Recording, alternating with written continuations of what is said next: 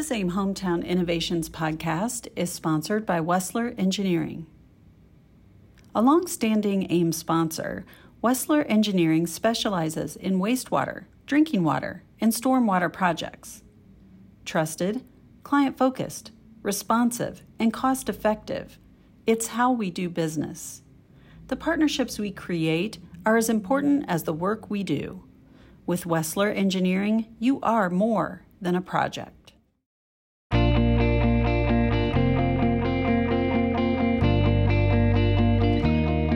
Welcome to AIM Hometown Innovations Podcast. This podcast is designed to offer insights, best practices, and innovative solutions for the challenges facing Hoosier cities and towns.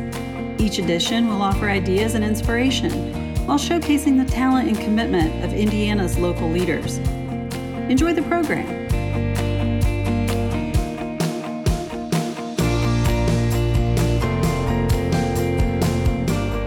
Welcome to AIM Hometown Innovation Podcast. I'm Matt Greller with AIM. Joining me today is one returning guest and someone joining us for the first time, Bridget Anderson, Vice President of Patronicity. Welcome back to the podcast. Thanks and for new having to the me podcast again. Is Megan Heber, Placemaking and Environmental Review Manager uh, with I H C D A. Welcome to both of you very much. Thanks for joining us. Thank you. We asked you both here today to talk about a, a statewide youth engagement program called My Community, My Vision. Before we talk about the history of the program and some of the newest developments, Megan, why don't you walk us through what the program is for the listeners and, and what it's all about? Yeah, absolutely. Um, so excited to share about the program and um, excited to chat. Yeah. Um, so My Community, My Vision is a program that is sponsored by I H C D A, and uh, we're, we're working this year in partnership with Bridget Anderson um, from Patronicity. And really our goal with the program is to, to connect high school students from across the state with their town and city, their community development process, and each other through a semesters long program um, that really focuses on place-based community projects. Good stuff. Um, so the program launched a number of years ago, maybe back in the twenty sixteen timeframe. And like a lot of things in the world, we had to take a little bit of a hiatus during during COVID uh, time period. And as relaunched recently, the program has, you know, the introduction of crowdfunding into the program is really innovative. Bridget, is this um, something that other states have done, or is it unique to Indiana? What's the, the history there? Yeah, to our knowledge, um, this is very new and exciting for young folks to be engaged in a crowdfunding campaign that has matching grant funds with a state partner like the Indiana Housing Community Development Authority. And we've seen a lot of successful uh, crowdfunding campaigns, and Creating Places campaigns have been led or engaged youth councils and youth groups throughout the state.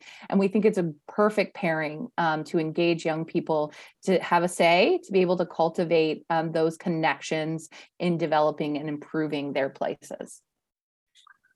I think most of the listeners will know that the I H C D A is in the Lieutenant Governor's family of business, as she likes to say.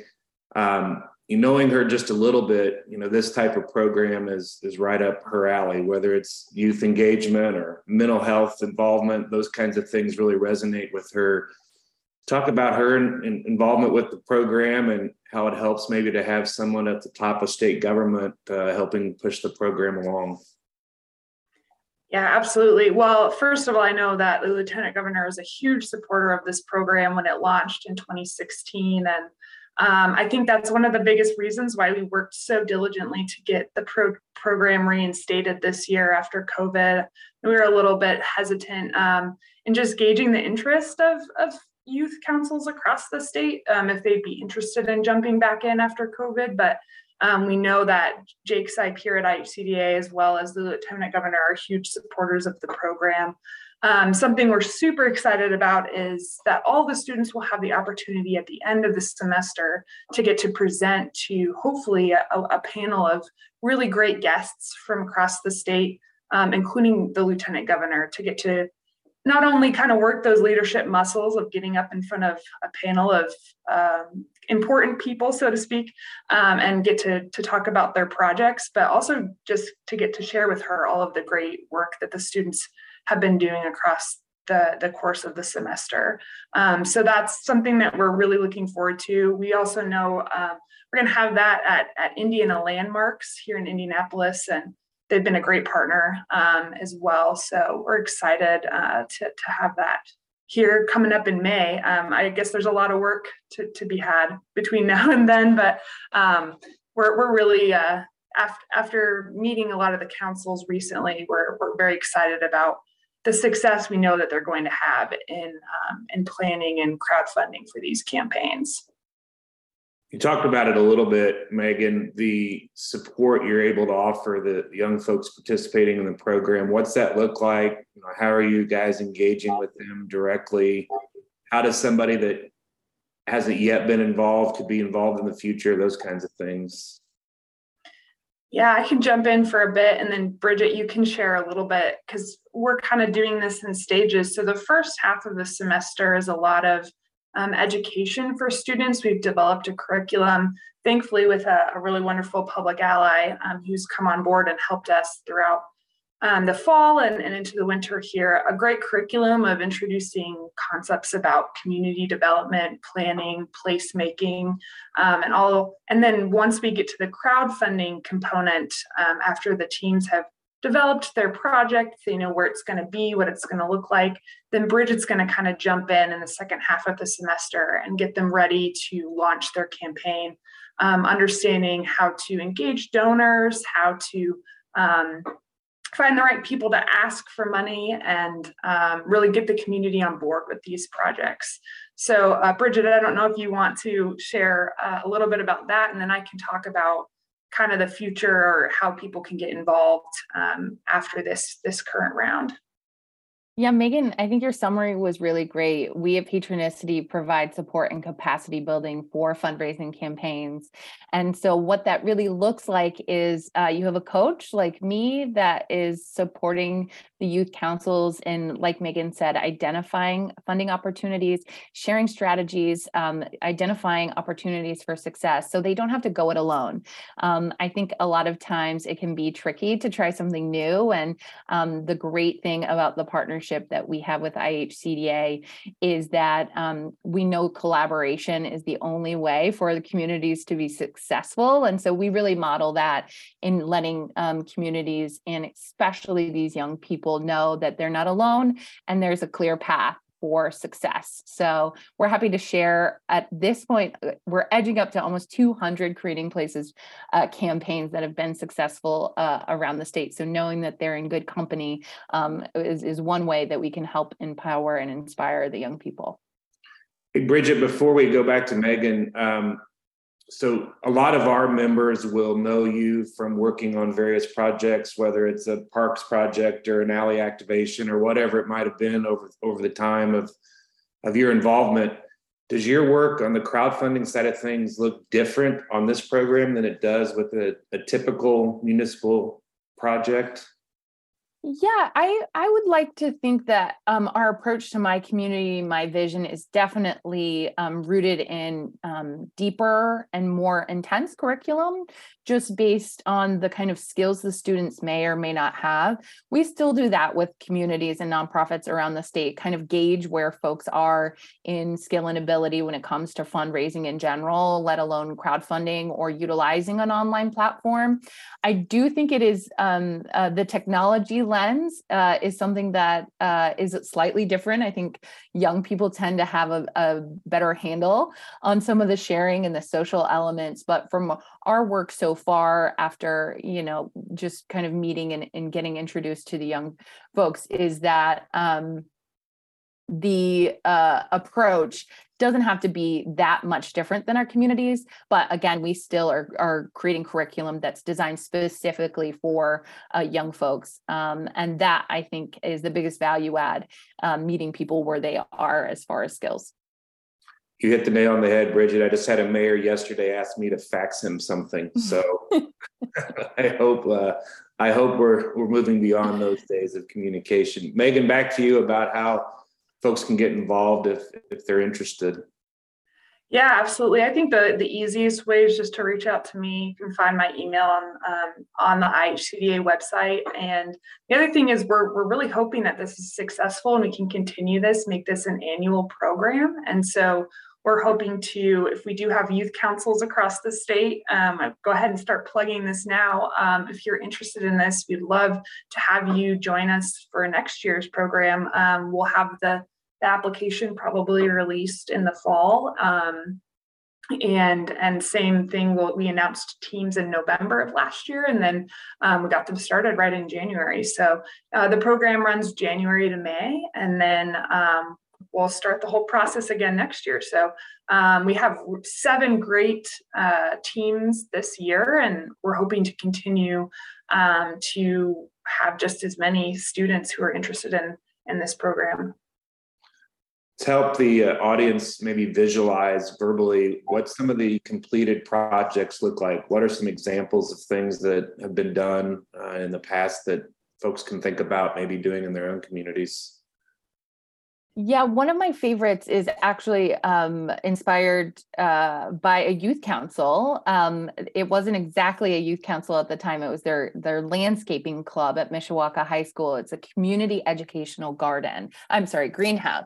So students got together um, and identified an empty space next to their school, and they no longer had room in their uh, science space in their high school to be able to grow uh, um, green things, um, plants and, and food. And so they successfully raised funds in order to build this greenhouse, um, just over thirty thousand dollars. And that was in Mishawaka. So that's a really great example of, of students with an idea who came together to meet a, a need in their community. It was also their needs, uh, as young people. And the, my favorite part of that, um, project was, um, really, I think, deeply rooted in the, the goal of this collaboration, where um, if young people can see an opportunity or a challenge, that um, they see themselves as part of that solution. So that's a good one. Um, we love alley activations, in particular, finding space for people, young people, people of all ages to gather. So a great example of that is the Oki Alley in uh, Columbia City. Uh, that's another um, dynamic um, downtown space um, that has since added art and light sculptures and uh, elements to really inspire people to gather and come together while also paying homage to local history and culture. Um, that one uh, is, is a really great example as well. But Um, we're really open to creative ideas. We want people to feel inspired, to think outside of the box, um, to think about what makes their community unique, and then build their campaign around that rather than anything that's highly prescriptive, because just because it's a good idea in one community doesn't mean it'll necessarily work in yours. So really identifying, you know, those opportunities. Uh, vacant properties and buildings are uh, a really good space. Um, if they're particularly eyesore, uh, particular eyesore or challenge, that might actually pose as a perfect opportunity for both creating places and to engage the, your youth with My Community, My Vision. Megan, any uh, favorite projects that, that you have? There's so many to count. Uh, it hard, it's hard to pick a favorite. I, I particularly love so many of our really beautiful mural projects across the state. I think that's a really simple and effective way to draw people to downtown and get excited and Um, engaged local artists even. I think that's a great process. We, we just finished up a project um, over the summer in Putnam County.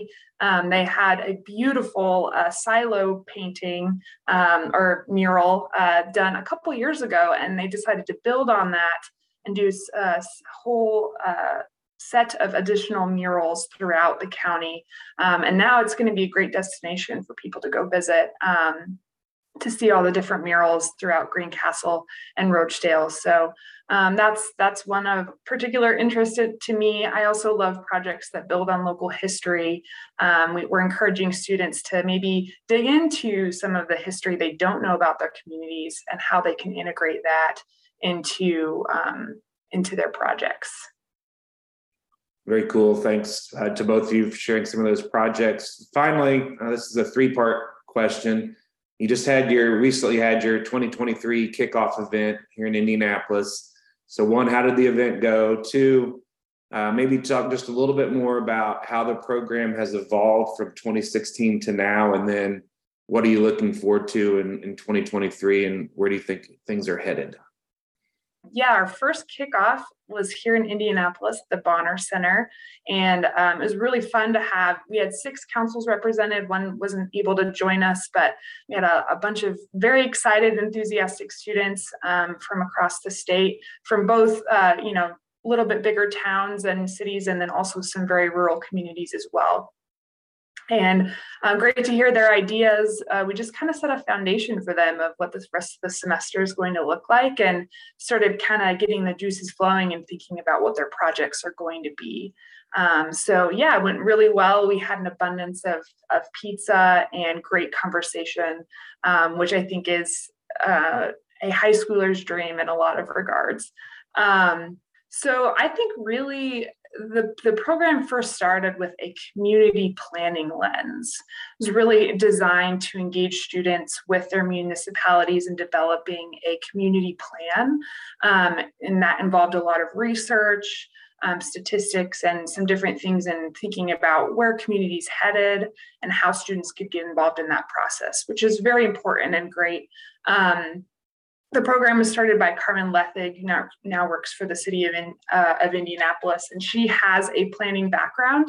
Um, I do not have a planning background, and so as I took on the, the program, I thought it would be really great to build upon the success of our Creating Places program and give students the opportunity to build a place that they can visit, that they can come back to, um, that maybe when they go off to college, Um, or go off to trade school or, or, or get a job or whatever, um, that they might be go, wow, I really want to go back to my community because I was able to create this really awesome space there. And um, maybe starting with a small project can, um, can be a catalyst for more change in their communities. And so I think that's really what we determined was a great course of action, and being able to have students be able to point to something and say, I helped build this.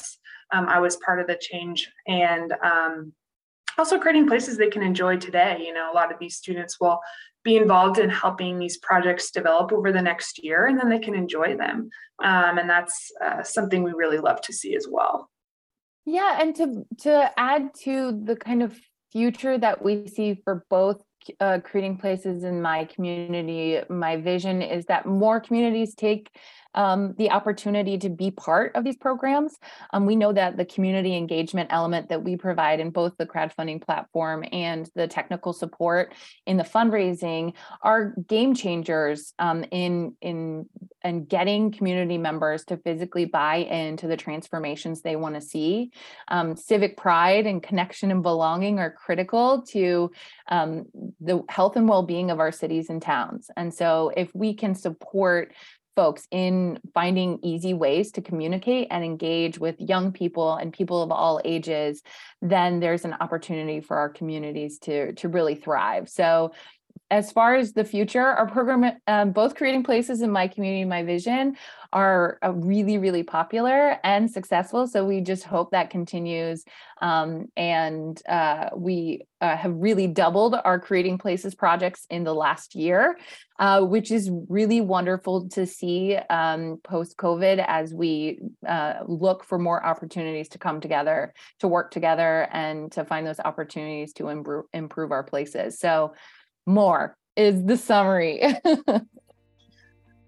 Bridget with Patronicity, Megan from I H C D A, thanks for joining us today to talk about My Community, My Vision. Uh, great program, great people. Thank you very much. And uh, we'll be talking to you soon, I'm sure. Thanks so much. Really appreciate it. Such a pleasure. Thanks so much. This A I M Hometown Innovations podcast was sponsored by Wessler Engineering.